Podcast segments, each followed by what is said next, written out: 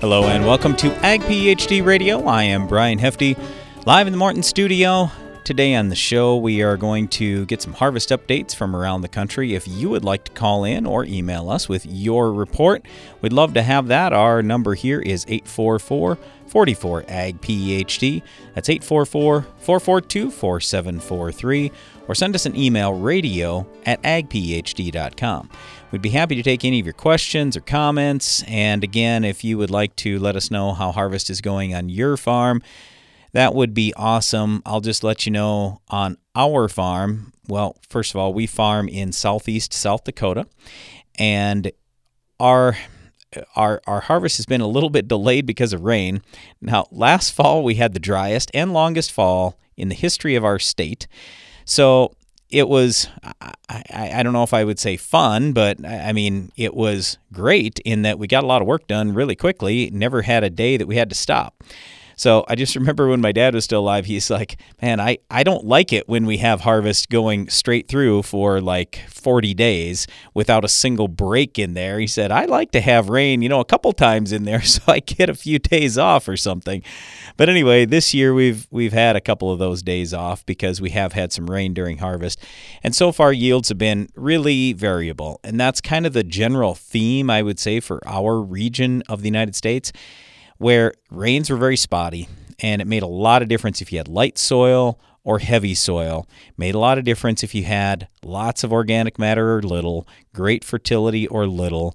So there are a lot of things that play into this whole deal. So variability, I would say, is the number one theme for harvest this fall, at least in the region that we farm.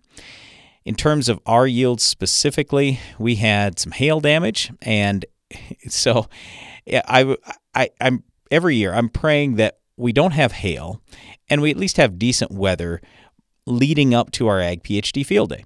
That's always the last Thursday in July. And after that, it's like, well, whatever happens, happens, I guess. I just wanted stuff to look good and, you know, for us to be able to show some things and for us to learn some things going into and at our field day. So, once you know it, of course, the week after the field day, we get pelted with hail right at the field day site, and I live about a mile from there on our home farm. And so the the crops right between my place and the the field day. I mean, there were a lot of beans on the ground. My brother Darren, the day after, took a look at some beans and he's like, I don't know if these are even going to make 20 or 30. Well, they made 40, so that was good. But believe it or not, the corn was far enough along, still is averaging 230, 240. So that's amazing in this drought year that we've had and hail damage to have that kind of yield. So I'm super happy so far with our corn yields. And actually, our bean yields have been pretty good outside this, this relatively small area where we got hail. All right. So, anyway, again, we're going to be talking about harvest during our show today. If you'd like to call in, the number is 844 44 AG PhD or send us an email radio at agphd.com. But right now, let's get to the Ag PhD mailbag. It's the mailbag. Okay, first one that I've got, and this is just a comment on something we had done recently on Ag PhD TV, talking about 2,4-D and spraying it safely around the farm. So, anyway, I don't have a name on this, I apologize, but uh, this person just says, I can't understand how anyone who works with chemicals thinks they are a safe option ever. You have to be blind not to see the biological and environmental consequences. Uh, so my ex neighbor, he or she says, sprays his property safely per label, and it destroyed my property, homestead, and family's health. For shame, chemical industry propaganda does not make it safe or funny ever. Um, look, when you look, when you start talking about a lot of these products that you used on the farm today, they're way safer than what we used to deal with years ago. And there are many things that are actually natural. When you start talking about insecticides, the most popular one in the world, it's the pyrethroid family. They came from the chrysanthemum flower. We use a lot of HPPD chemistry like Callisto on our farm. That originally came from a tree. We spray Tordon in our pastures. We spray uh, uh, a lot of fungicide around the farm. There a lot of a lot of the fungicides like the strobes came from wood rotting fungi originally. I mean, there are a lot of things now that we're dealing with that are natural rather than uh, chemical as you refer to it, but nevertheless, the reason why we have the FDA and the EPA is for them to test things to find out are they safe or are they not if they are used according to the label. So I don't know you know what it was that destroyed your property or your homestead or your family's health, but I know this. I live right on the farm. For most of my life I've drank well water. The last thing that a farmer is going to want to do is pollute where they live and their water and the food that they're going to eat. So I have great confidence that when products are used according to the label, they're quite safe. Now, on the other hand, I'm assuming that you probably use gasoline in your car every day. Go look up the label on that. That's way more dangerous. And just you even breathing in the fumes while you pump your gas and not wearing personal protective equipment while you pump your gas is way more dangerous than these herbicides that we use on the farm today. Also, look at the household cleaners you probably have right below your kitchen sink, and many of the things you put on and into your body it's far more harmful than what we're dealing with on the farm today at, at, when you refer to chemicals. So I'm not I'm not saying all chemicals are safe or anything like that, but I'm just saying the dose always makes the poison, and you got to take a look at some of the more harmful things that you're pro- that you probably have in your life today that have nothing to do with herbicides and uh, it's way more concerning to me that kind of stuff than these chemicals or uh, herbicides that we're spraying on the farm. All right. Uh, next one comes from Jeremy in central Minnesota. He says, I just finished my soybean harvest last week, and while I was out checking behind the combine, I found some of these mushrooms or spores on the ground. Uh, and I'm wondering, are is this white mold? Well, Jeremy, the pictures you sent, it does not look like white mold spores to me or white mold mushrooms. Uh, looks like a different type of mushroom. But honestly, I'd like to see mushrooms at this time of year because then they're done. They got to find a host, and if there's nothing growing out there, then they're going to be done forever. So I wouldn't worry about that too much. Uh, but you, if you want, you could certainly send some of these in for analysis. I really do not think those are white mold mushrooms, though, so you should be in pretty good shape. All right, stay tuned. We'll talk harvest right after this. Heat, drought, wind, hail, northern corn leaf blight, gray leaf spot. If your corn is under stress, you are too. Get Veltima fungicide, swift activity, with fast payback, an expanded application window. Makes life simple, and it's the secure choice with powerful residual for visibly healthier corn. Swift, simple, secure. Veltima fungicide. Call your BASF rep today. Always read and follow label directions. Veltima fungicide is not registered in all states. Ag PhD has one mission to give you the knowledge you need to make your farm more successful. That's why every issue of the Ag PhD Insider magazine features crop fertility and pest management tips, insights into the world's highest yielding farmers, updates and results from our in-field research trials, as well as the latest agronomy information from Brian and Darren Hefty. We put it all in one place so you can make your farm more productive and profitable. Subscribe to the Ag PhD Insider at agphdinsider.com. You can count on AgroLiquid for precision crop nutrition. When you don't get all your potash down in the fall, when weather or market prices change your management strategy, or when you want to balance your fertilizer program with micronutrients. AgroLiquid is ready with the products and application flexibility you want for in-season crop nutrition and the research-proven results you need. AgroLiquid. Apply less, expect more. Find a retailer at agroliquid.com. Did you know soybean diseases like white mold and sudden death syndrome can survive in your soil even after rotating crops? Prevention of these diseases is a constant battle, and yield loss from an infection can be devastating. The right management plan makes all the difference. Keep your beans safe with Heads Up seed treatment. Heads Up guards your seed from both white mold and SDS. Stay protected and profitable by asking your seed dealer for Heads Up. Learn more at headsupst.com.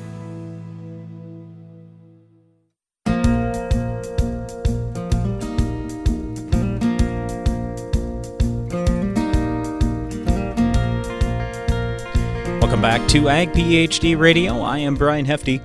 Live in the Morton studio today, we're just talking about harvest here. If you'd like to give us a harvest update from your farm, we'd love to have you call in. The number is 844 44 Ag PhD. That's what Randy did. He is from out in Illinois. Randy, how are you today? Good yourself? Excellent. So how's how is harvest going on your farm? Uh, we're just short of half done with corn.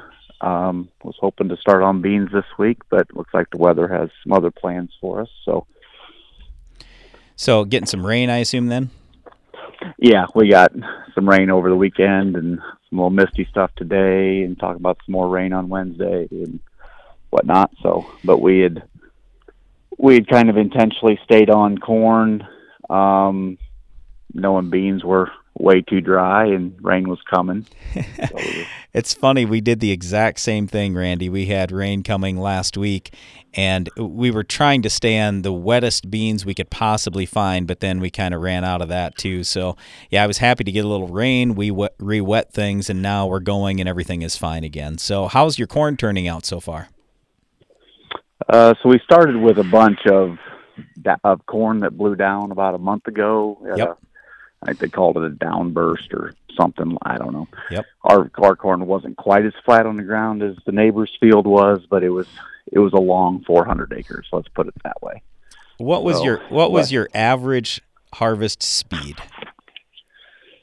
Probably like 1.8. Yep, we had one year where we had to do a bunch of stuff, and we averaged one. And so I, I feel your pain. It's just no fun. I, I mean, I actually love harvest most of the time because we're cruising along, and you know, we're using a grain cart, and oh, it's moving, and yeah, when you have to do something like that, it is no fun. So, did you have much harvest loss then, or were you able to pick most of it up?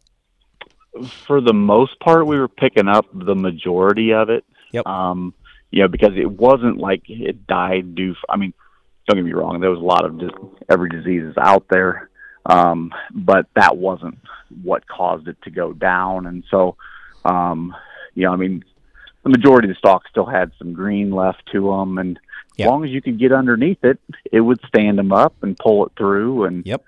um, you know, so you just couldn't go real fast. It's I know we I know we were losing some, um, but it wasn't a disaster. Were you able to go both directions, or did you have to go one way on any of it? Uh, there was some small parts uh, we were going one way, but for the most part, we were able to go both directions. So, So we had uh, we had a strip in this in this field where we didn't put fungicide on. Yep. Yeah, it wasn't very hard to pick that one out, um, both from a being flat, and extra flat on the ground, and then the depressed yield. That Yeah. uh, yeah. My employee who ran the co- who's running the combine most of the time, he's like, I think we can stop checking fungicide now.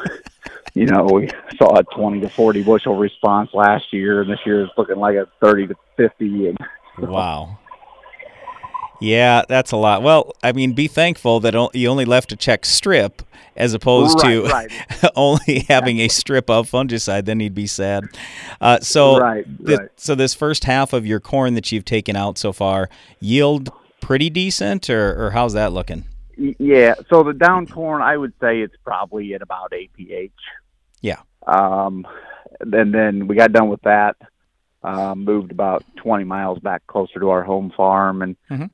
Got into some better corn. And I mean, it's it's not record, but it's probably 20 bushel over APH, I guess. Yeah. You know, so it's it's it's doing well.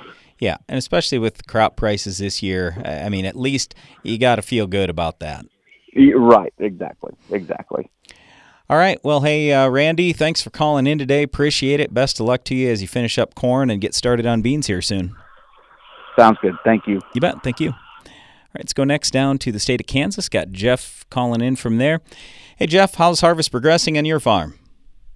Uh, it's doing pretty good. We are about halfway through our harvest. We've cut a little bit of milo really early. We got really hot and dry in August, and so we had a few dryland acres that were ready before irrigated. Got a little bit of that knocked out, then moved into soybeans and finished that. Now we're kind of in the middle of corn, and then a bunch of milo at the end still left to go. So you got a lot of stuff going on there. How did the beans turn out so far? I think the beans did all right. I was hoping for a little bit better, but uh, they were our area. We grows pretty good beans in that um, 80, 90 bushel range. I, I think we were all within that, or maybe uh, mid 90s on some of the better fields. So I assume when you're talking those kind of yields, that's on your irrigated ground. Yes, definitely. Yep. It would be a zero under not under irrigation in our area. so, so your non-irrigated stuff is that all Milo, or or do you have anything else non-irrigated? We rotate wheat, uh, and Okay. we do have a little bit of dryland corn. Of course, wheat's getting planted in this neighborhood now. So, but uh, fall crops were mostly Milo with a little bit of dryland corn. Sure. So as you talk about that in your diverse rotation, you got Milo, wheat, beans, corn.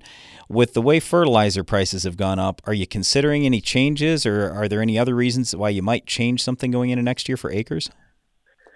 I don't know. I think you can overthink it and maybe tend to go with a crop that uh, would use a little less nitrogen or produce nitrogen, like soybeans. But um, I don't know. You a lot of people may go that way, and then there be, may be a market need to have corn, so it might be worth just staying with the corn. Yep. I suppose that we'll just stick with our normal rotation. We'll have some beans, uh, third beans, two thirds corn, and really on our dryland acres, it has to be mostly Milo on those acres just Sure. to be able to guarantee a crop. Sure. Yep. Yep. So your corn so far, you have taken some irrigated corn out. Yes, they're in our neighborhood. Uh, I would say uh, we're over halfway done with the corn Yep. here, so made some pretty good progress there. and yield pretty good. I think we're above average year in our area just from the yields I've seen uh, on our farm and just hearing others. Yeah, awesome. So, what do you what do you spend your time doing in the fall? Then, do you do some some of your own fertilization? Do you do much tillage? Do you leave it no till? Uh, I mean, what what what do you do then? We have been actively planting cover crop right behind the Oh. the uh, combine. Yep. Uh, we found that uh, we're we're seeing a lot healthier plant, greener plant behind uh, cover crop acres. We feel maybe it could be due to just cooling, keeping the soil cooler. That it's just delaying it enough, but it Yep. has caused a little bit of a yield bump. But we're definitely behind uh, soybeans. We are planting cover crop just because of the lack of residue. Uh, corn, we're we're even going there. We've seen some benefit there, so that's been one thing that we've been busy doing, as well as harvest. But uh, we also do a little bit of VT, and we'll end up strip tilling most of our acres, uh, hopefully by the end of the year. And sometimes, if we don't get it done by the end of the year, then we're looking at February, March timeframe to finish up. Yeah, uh, you guys are a little further south than us. We're so froze uh, from uh, maybe the first of December till the uh, the end of March usually, so we can't quite get as much done. So uh, let me ask you real quick. I, I got time for just one last thing. I was curious about what what you do for a cover crop mix. We are we've been drilling wheat, but we are uh, going to get uh, we've used rye also, and so um, now that we're getting a little bit later, we're going to switch over to rye because we do notice a pretty big difference in growth between the wheat and the rye. I had wheat on hand early, so that's what we went with, and and uh, going to be switching over to rye here this week. Yep. So Gotcha, you bet. Well, hey Jeff, we really appreciate you calling in today, and Hey, want to wish problem. yep want to wish you the best of luck during harvest, and stay safe out there. appreciate it. You Take bet. care. Yep, thank you. All right, again, today on the show, we're getting a harvest update. If you would like to call in, we'd love to have you. 844 44 AG PhD. That's 844 442 4743. Or you can email us, radio at agphd.com. Been getting a number of questions in, so we'll get back to the Ag PhD mailbag later in the show as well. Stay tuned.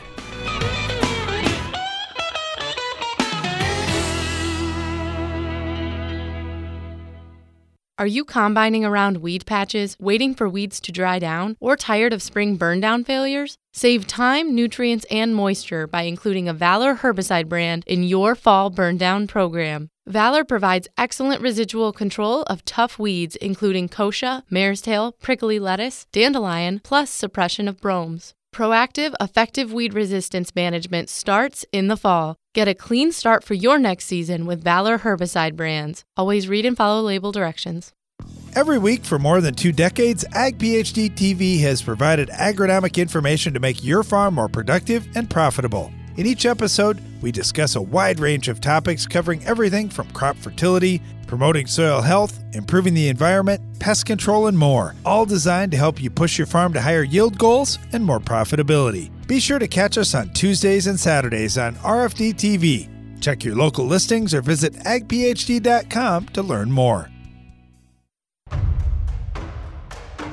When it comes to weed control,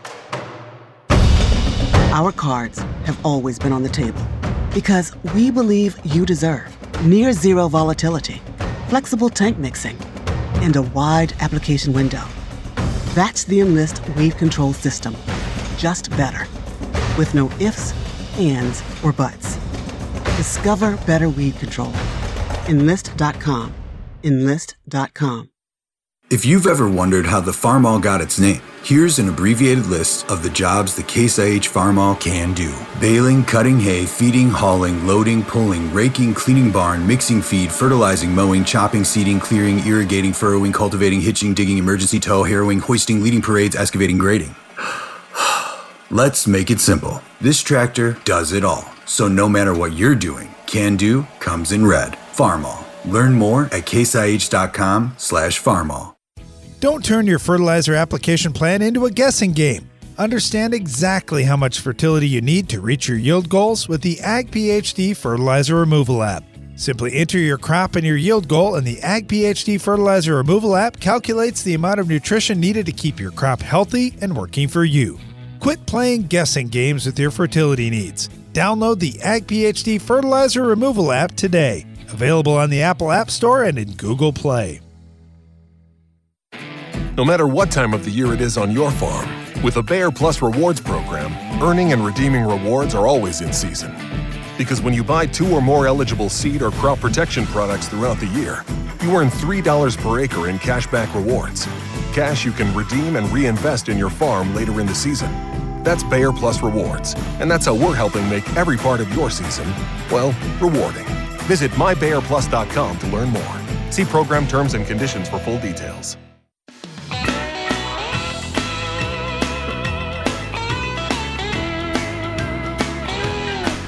Thanks for listening today to Ag PhD Radio. I'm Brian Hefty. We're broadcasting today from the Morton studio. Getting a harvest update. If you want to call in, the number's 844 44 Ag PhD. It's what Darren did. He's calling from up in North Dakota. Darren, how is harvest going on your farm so far this fall? Um, well, so far ear- earlier than normal. Um, we got we finished up with soybeans last week, and we're going to start corn tomorrow. Nice. And for our listeners who aren't familiar with the weather up in North Dakota, it's cold. And so when harvest can start early, I'm assuming you're loving that, correct? Yeah, I mean, uh, this is one of the earliest years we've ever ever been done with soybeans. Usually, we're going into oh the second week of October almost every year, if not. of course, when you look at 18 and 19, we're going into December. So yeah, when we Right. finish in September, it's nice. Well, you know, the other big thing our dad always talked to us on the farm why we wanted to hustle during harvest so we got everything ready to go for spring because just like you were talking about in 18 and 19 when harvest doesn't finish till December, you can't get anything ready for spring and now you're kind of behind the eight ball going into the spring. Absolutely, yeah. We're I'm going to be putting on fertilizer, um, you know, dr- dry fertilizer next week, and then as soon as the soil temperatures get cool enough, we're going to start on anhydrous because uh, you Yep. can save all those trips in the spring, like you said, we're ahead of the game. Definitely. All right, so the only unfortunate thing, I'm sure harvest went earlier because it was hot and probably fairly dry in your area too. Were yields okay or how'd you turn out? Well, it was a it was a very mixed bag. Um, our, our land we're we're in southeast North Dakota, um, out of the Red River Valley, and our what we farm from from north to south is about 35 miles, and then on the north side we were in the about 31 for an average. Yep. Which is about 15 bushel at least below average. Yep. But then in the middle we were about 40, 41, and then at the very end we were in the low to mid 50s. So that was actually a great crop. so so you know, yeah, it's weird. Our our lowest field average was 23 and our highest was 56. So yeah, um, a, a wide wide range and anywhere from as low as single digits on the low end to upper 70s on the high end. So very variable. Yep, that's exactly what I was saying to start the show. I've got the same thing, so do a lot of people in our entire region here in the United States. Just made a lot of difference in rainfall, soil type, planting date, you name it. I mean, lots All of the above. variability. Yep. So, was Yep. there was there anything else that kind of stood out to you? Any treatment, uh, like a let's say it was fungicide or weed control, or I mean, was there anything else where you said, "Oh boy, this is really important. I'm glad I saw this, and now I'm going to do more of that in the future." Um, I think the biggest takeaway I saw was that um, the early planted beans, especially in the good soil, really was they were great. Yeah. And um, that's something we've really tried to focus on the last couple of years as early planted soybeans. Um, if we, it would have been perfect if we would have early planted a like a 1.0 maturity instead of an 0.6 because I think the 0.6 just died just a little too soon on a couple fields. But on the other ones where we had the rain, they, they did really well. So I think ear early planted, and then with that, we, we definitely did a full fungicide and insecticide treatment because we were planting into colder conditions in the beginning of May. And, and that, that helped quite a bit. Yeah. So when you say early plant, what was the earliest date you did plant? the third of May, and it was the soil temperature was about mid to upper 40s, and it was about about the same air temperature outside. So it, Yep. it was pretty cool. But but but by the time we finished, uh, um, it was uh, the, I think we finished the 10th of May, and it was you know a bit warmer. But when we first started, it was cool Yeah. for sure. Yeah, Too May. cool for corn. Well, for us anyway. uh, For, yeah. for me, how's that? I don't know. there you go. Yeah, I'll plant corn. when, yeah, I'll plant corn when it's that cold too. But to your point, you know, if you're not doing a lot of the extra things like putting fungicide and insecticide on for seed treatment, uh, you know, it's it, it's hard. So we use a bunch of biologicals and everything else to try to Yeah. pop that seed out earlier. You know, I, I I do get a charge out of this. We work with a lot of people down in the southern United States too, and I mean they have so many more, so much more time that they can plant, and the soil a lot of times is warmer when they plant, and it's just it, it it's just different. So it is kind Yeah, of fun it is. learning in all those different environments. But anyway, so anything else uh, going into next year, Darren? Anything you're going to change, or anything you learned this year where you say, "Hey, I want to do more of that next year"?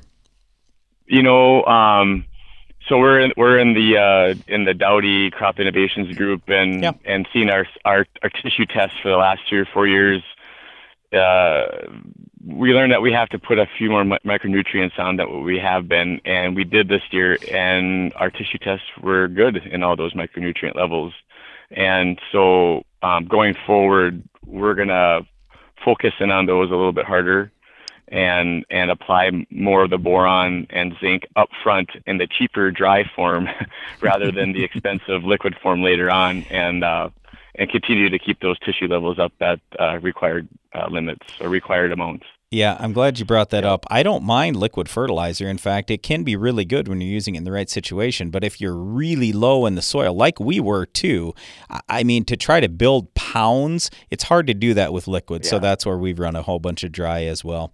Well, hey, uh, Darren, thanks a lot for calling in today. Really appreciate it. Thank you. You bet.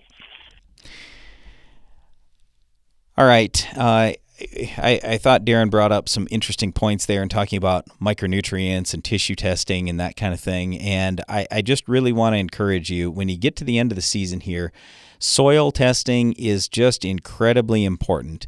And not only that, but how you soil test can make a lot of difference in how you're going to fertilize. So, what I mean by that is if, let's say, you're taking a whole field, you pull some soil cores, mix them all together, and you have one sample for the entire field, that's what we would call a composite test.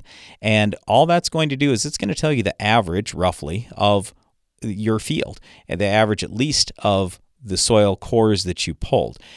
We would not advise you to do that because all that's going to happen is you're now going to under fertilize with every nutrient on half the field and you're going to over fertilize on the other half, roughly. So rather than doing that, I'd rather have you sample fewer fields, but use smaller grids or zones.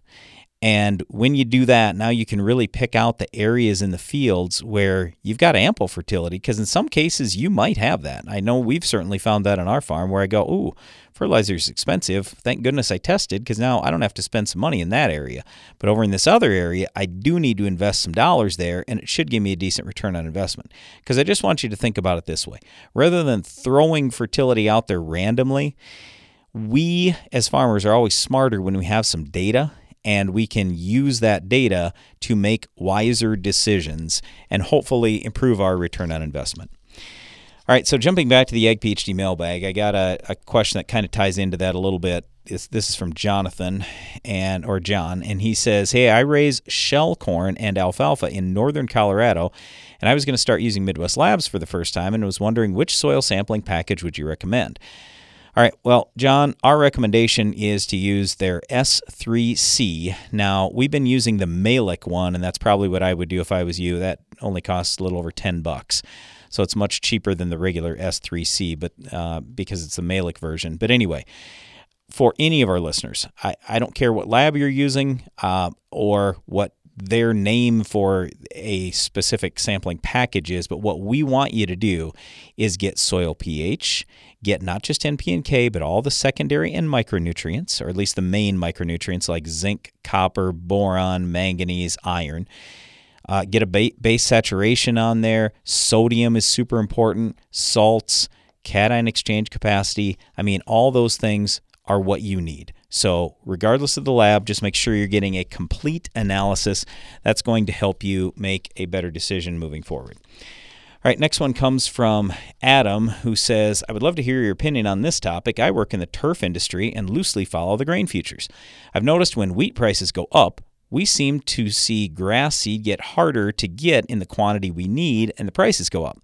I'm guessing that the same regions that grow our seed might go to wheat if the prices are better. Yes, Adam, you are correct. When there are other crops that farmers can make money on, then sometimes they will take those acres out of turf production or grass production and they will raise other crops. The other thing is, just last week we were talking about this subject and uh, Gary had sent us an email saying the grass seed shortage is real because of dismal yields from Oregon's Willamette Valley. Uh, Montana and Canada, those are largely dryland production areas, which were really dry this year, and grasses require an, an establishment year prior to the first year of seed production, so the catch up supply usually takes two to three years. All right, stay tuned. We'll get back to your phone calls right after this. Each year brings new and unique challenges to farming, and your operation needs to constantly adapt to meet them. That's why at AgBiome, we're working every day to bring you new and better solutions, microbial based solutions that protect your crop and help it reach its full potential. To learn more about how we're doing it, visit agbiome.com. That's A G B I O M E.com. AgBiome, feeding the world responsibly, partnering with microbes for human benefit. Your schedule can change by the minute, making it hard to stay on top of the latest agronomy information. But at Ag PhD, we have some good news for you. If you miss an episode of Ag PhD TV or radio, you can catch up at agphd.com. With years of valuable content and the latest episodes available to stream for free, you can continue building your agronomic knowledge on any schedule. While you're there, don't forget to check for upcoming Ag PhD events and workshops. Watch, listen, and learn at agphd.com. Are you combining around weed patches, waiting for weeds to dry down, or tired of spring burndown failures? Save time, nutrients, and moisture by including a Valor herbicide brand in your fall burndown program. Valor provides excellent residual control of tough weeds, including kochia, mare's tail, prickly lettuce, dandelion, plus suppression of bromes. Proactive, effective weed resistance management starts in the fall. Get a clean start for your next season with Valor herbicide brands. Always read and follow label directions. When it comes to harvest, every kernel counts. And nothing captures more kernels than the new Drago GT or the proven Drago Series 2 corn heads. Both have automatic self adjusting deck plates, and the new Drago GT features quad suspension deck plate ear shocks for even greater harvest efficiency. Nothing in the field captures more yield. For more information on Drago cornheads, go to dragotec.com. That's dragotec.com. Ag PhD has one mission to give you the knowledge you need to make your farm more successful. That's why every issue of the Ag PhD Insider magazine features crop fertility and pest management tips, insights into the world's highest yielding farmers, updates and results from our in-field research trials, as well as the latest agronomy information from Brian and Darren Hefty. We put it all in one place so you can make your farm more productive and profitable. Subscribe to the Ag PhD Insider at agphdinsider.com. We now bring you an important news bulletin. This just in from Live Action News. Innovation has come to the world of burndown. New Elevore herbicide controls your toughest weeds, even glyphosate and ALS resistant weeds like mare's tail and henbit. Talk with your retailer about Elevore herbicide today and ask how you can start elevating your burn down.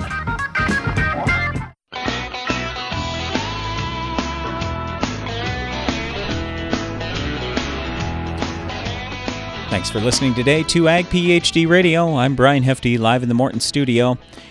We're going to jump right back to the phone lines. Got Jacob calling in from down in Arkansas. Jacob, how are things going for you today? Wet. How are y'all? Uh, well, we were wet and not well, not very wet, but just wet enough to keep us out of the field for a couple days. But we're back in there again now.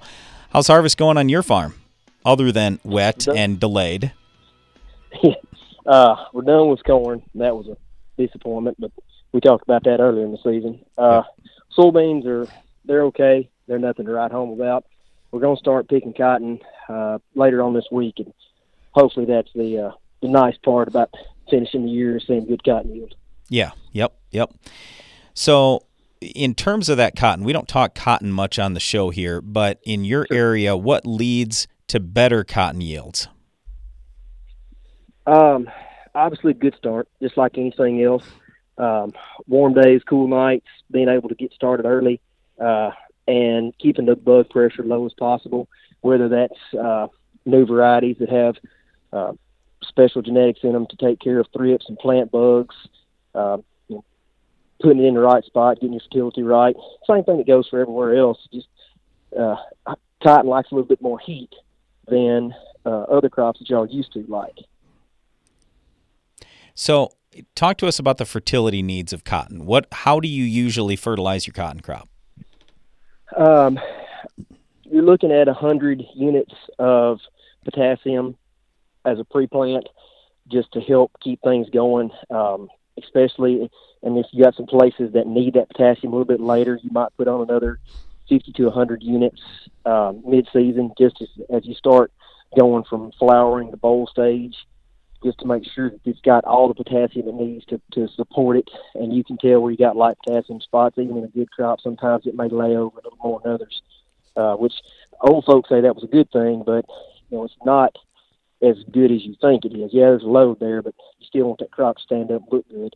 Yep. Uh, phosphates, they're important. They're not as important. And then usually between some folks have heard goes down as low as 80 units of nitrogen. Um, we're in the 130 to 140 range. We put out a, a round of liquid and then a round of uh, ammonium sulfate and urea, you know, before pinhead square. Okay, you brought up something interesting on that potassium deal, doing some pre-plant and some later on. Is your soil light and you get a lot of rainfall, or why the need to put it on two different times?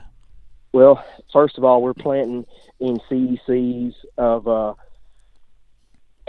somewhere between seven and 12 to 15. You know, if you got a, a, a little bit heavier in, you might have a 18 or so CEC. So you're Sure. looking at a lighter CEC.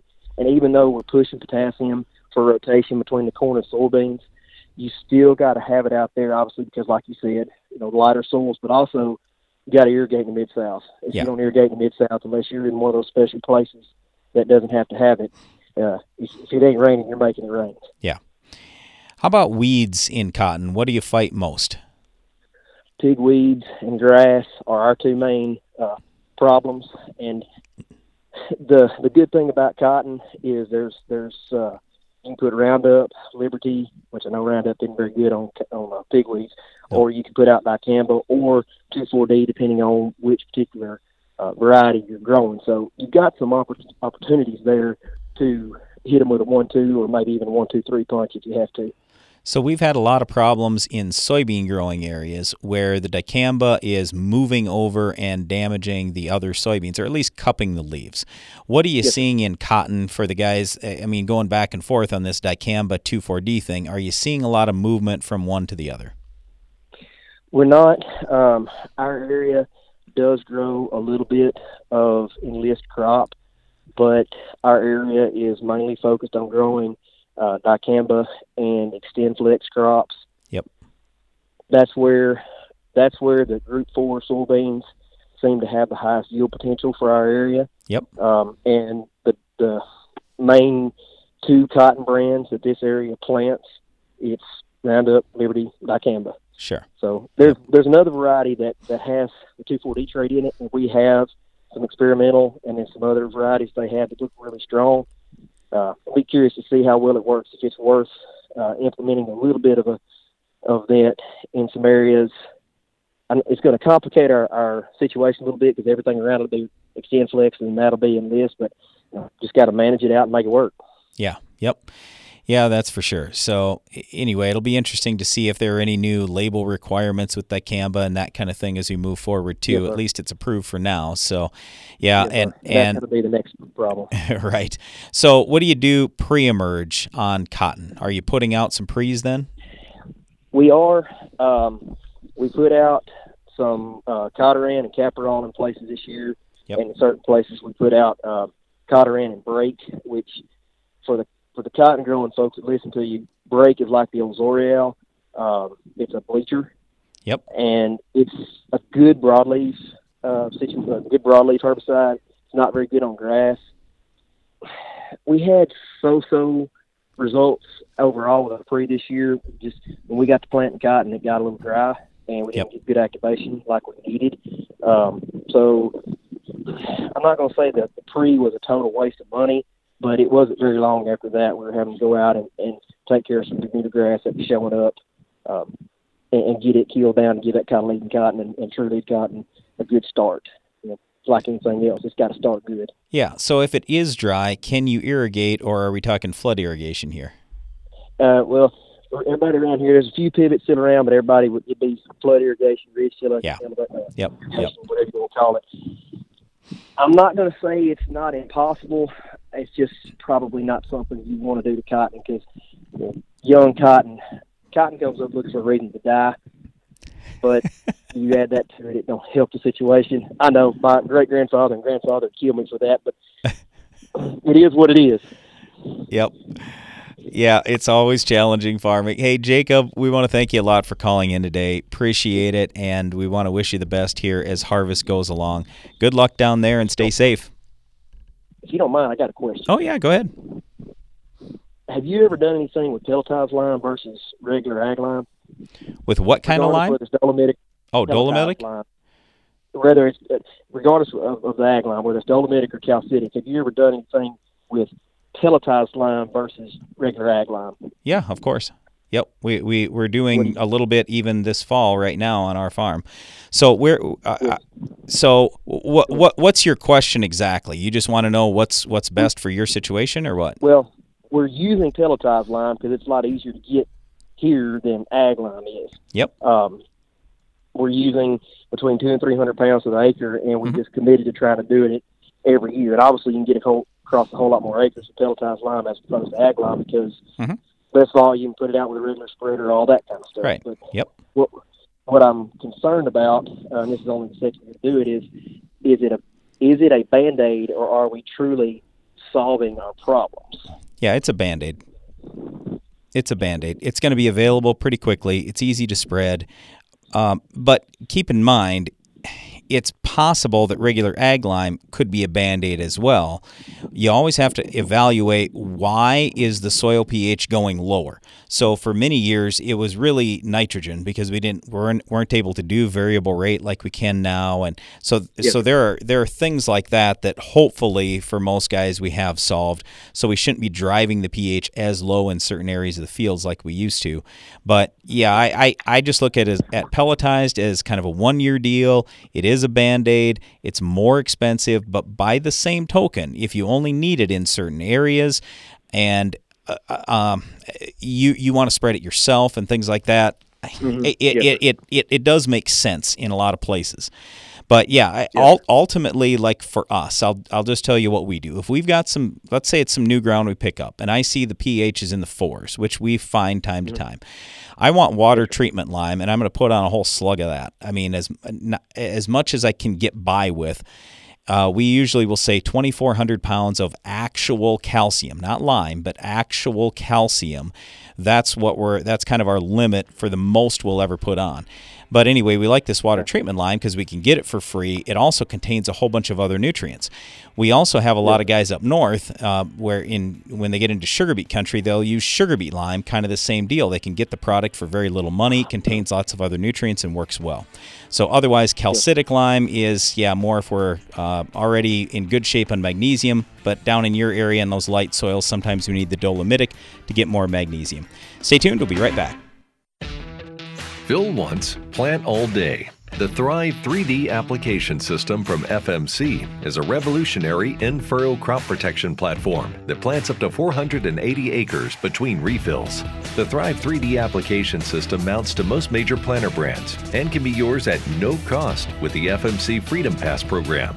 To learn more, call 815 362 7747 today. Always read and follow all label directions. Every week for more than two decades, Ag PhD TV has provided agronomic information to make your farm more productive and profitable. In each episode, we discuss a wide range of topics covering everything from crop fertility, promoting soil health, improving the environment, pest control, and more, all designed to help you push your farm to higher yield goals and more profitability. Be sure to catch us on Tuesdays and Saturdays on RFD TV. Check your local listings or visit agphd.com to learn more. Morton Buildings knows that great buildings need great people, and we want you to be the newest member of our team. Morton is expanding its construction crew, and we're seeking new and experienced candidates to fill our crew member positions. Morton provides great pay and training, so be a part of the next generation to build Morton. Don't let the opportunity to join the best construction crew in the business pass you by. Learn more on our careers page at mortonbuildings.com. What's new from Nufarm? Longbow EC herbicide, the latest in our portfolio of versatile weed management tools, gives you another carfentrazone option, taking aim at more than 60 broadleaf weed species. And did we mention economical? Longbow EC's low use rate makes it a flexible tank mix partner with most burn down non selective herbicides. Ask your dealer for Longbow EC, available for fall. Don't turn your fertilizer application plan into a guessing game. Understand exactly how much fertility you need to reach your yield goals with the Ag PhD Fertilizer Removal app. Simply enter your crop and your yield goal, and the Ag PhD Fertilizer Removal app calculates the amount of nutrition needed to keep your crop healthy and working for you. Quit playing guessing games with your fertility needs. Download the Ag PhD Fertilizer Removal app today. Available on the Apple App Store and in Google Play. Boost your productivity and profitability with Soil Warrior from Environmental Tillage Systems. Improve fertilizer efficiency and your yield potential in just one strip till pass. Now that's ROI. Contact us today at soilwarrior.com. Get an extra semi load out of your grain bin. The End Zone from Farm Shop MFG can increase your stored beans moisture from 10 to 13%. On a 20,000 bushel bin, that's a free extra semi load. Visit farmshopmfg.com for more.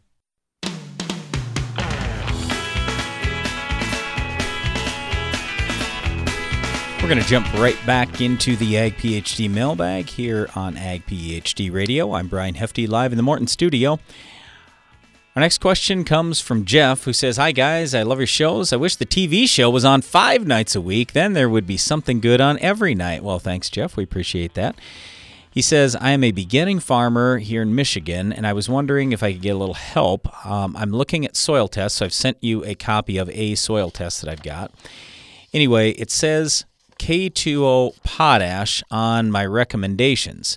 So, by that, are they talking about potash or are they talking about uh, the actual element? So, look, every lab is going to be a little bit different. And so, for any of our listeners, I'm always going to encourage you talk to your lab and find out what your recommendation was in because I don't know.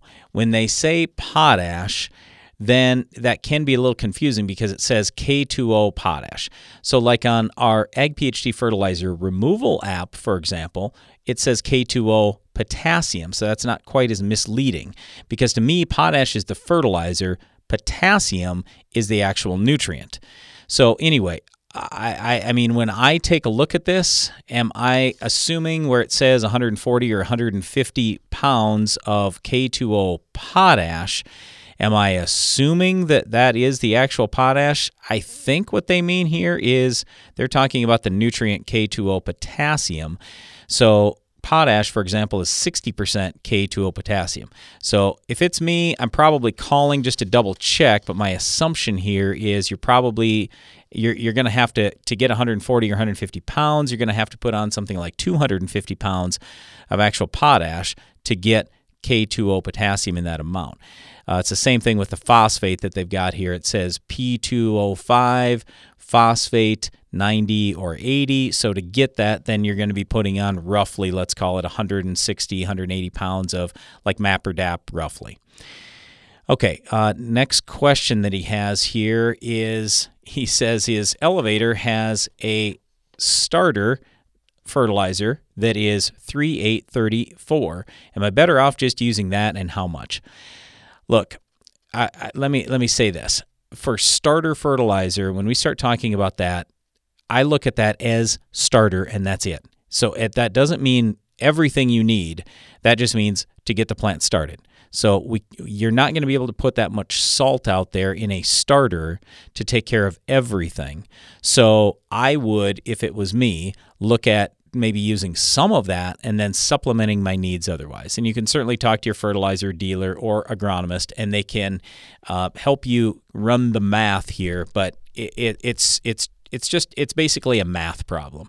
So thankfully, I took lots of years of math when I was in school, so I, I can run some of these equations. But anyway, yeah, yeah, it's not like super difficult, but just uh, just talk to your dealer because you might want to do some kind of uh, a little bit of the the starter and then use some other stuff as well, like in a broadcast or like a deep band, for example.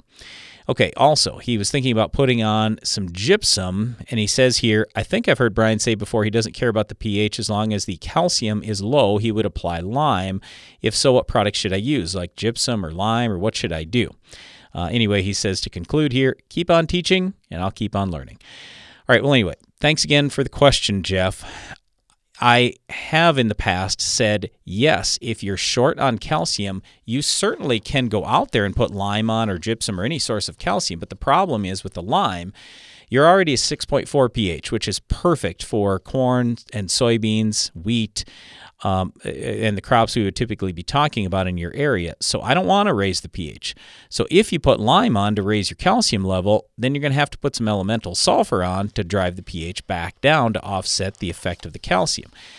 So would I do that? Probably not. Here's the other thing unfortunately, Jeff, you are low when I look at this soil test on almost every nutrient there is. So let me just rank the nutrients in order, like for your soil test, and how I would do this. I'd put on nitrogen first, then potassium because you're only at 2% base saturation K and you have lighter soil, 13.7 cation exchange capacity. And then I would say phosphorus is third because you actually have 16 parts per million on a P1 Bray, weak Bray phosphorus test. But anyway, after that, I'd look at sulfur, then zinc, then boron, maybe manganese. I might run a Mehlich 3 test rather than the DTPA. The DTPA we don't find is very accurate on the manganese test. And then copper, and then I'd look at raising your calcium level because you're already at 60% calcium. You're and and you're at 28% magnesium. Yes, the magnesium's a little higher than we'd like to see, but if you did all these other fertilizer fertilizer things, then the magnesium is probably going to start going down anyway. So I don't think, I, I, well, if you've got enough money to go through all the other nutrients first and you still have money left over and you want to put a little bit of gypsum on, fine, put a little bit of gypsum on, but I wouldn't get carried away.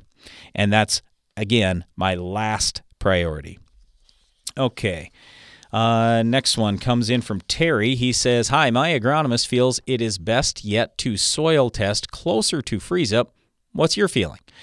Well, Terry, I don't know where you're from exactly, but yes, uh, we want to wait until we get relatively close to freeze up. But by the same token, we got to get the job done for soil testing and we got to get fertilizer applied. So, like for us, we pulled a lot of soil tests here in the last two or three weeks, and I don't have a big issue with that. I mean, we our ground completely freezes up usually the 1st of December, but the soil temps are already getting pretty cool. Is there going to be a lot of change, let's say between September 20th and October 20th in our area, it's possible you might get a few more pounds of phosphate, sulfur, and nitrogen out of organic matter breakdown, but there really isn't going to be much change out there at all. So, if the crop's off, I'm probably soil testing right away, as long as it's fall and as long as it's relatively close to when freeze up is going to occur, at least when those soil temps are getting lower. Right, next one is from Robert. He was commenting on some stuff we did on talking about building soil organic matter.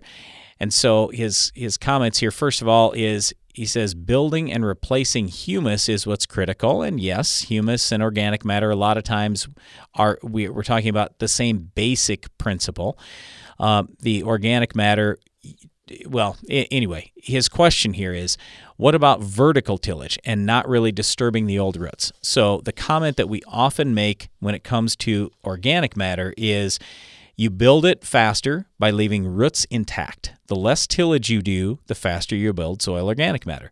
So, vertical tillage certainly is a lot less tillage than moldboard plowing. So, yes, it's going to help you in, in that respect, but is vertical tillage going to be as good as no till? No, it's not. So it's all relative here. I'm just saying the less tillage you can do and the more you can leave those roots intact, the faster you're going to build your, your soil's organic matter. All right, uh, next one is from Alejandro talking about cation exchange capacity. He says, um, if I was to expect, say, 400 bushel corn, uh, what's my multiplier that I'm going to use for 400 bushel corn? Okay, so I'm not exactly sure what you're talking about here, Alejandro, but uh, I'll bring up a couple of things. What cation exchange capacity is, that's the holding capacity of your soil. We commonly will say you can use a factor of 10 times your CEC or cation exchange capacity, and that will tell you roughly, not exact, but roughly, how much nitrogen your soil can hold at any one time. So I'm guessing that's probably what we're talking about here. 400 bushel corn is going to need roughly 400, 450 pounds of total nitrogen. But keep in mind, you're going to have some carryover nitrogen. Your soil is going to release nitrogen through the process of organic matter mineralization. And then all the different fertilizers you apply could possibly contain some degree of nitrogen. So there are a lot of ways to get that on. But yes, I, I, mean, if let's say you said, all right, well, I only have 50 pounds there, I got another 100 pounds coming out of the soil, so I got to apply like 250, 300 pounds. Can I do that all in one shot? You got to look at your cation exchange capacity. And yeah, eh, when we're talking 400 bushel corn, most of the people that are raising 300, 400 plus bushel corn, they are applying nitrogen many times because the soil just simply can't hold it all in one shot. Right, and the last one we'll get to for, for today is from Chad in Minnesota. He says, I watched your show on RFD TV, and on today's show, you mentioned that you give out some scholarships. Uh, I, I went to your website, but I couldn't find out any information about them or how a person applies. Uh, well, Chad, the only time we are giving out scholarships is when we do a collegiate uh, Ag PhD workshop and we've been doing one of those a year for the last several years, and we've given away a lot of scholarships at that event. So the point is, we want people learning, not just getting money, but actually learning some of the agronomy things that we're teaching. So that's when we do that then. And we've got another one coming up next summer. So there will be more information on our website uh, coming fairly soon. All right, well, before we go, I just want to say thanks to my sister Janelle. She was running the controls. And thanks to you for listening. And be sure to join us again each weekday for more Ag PhD Radio.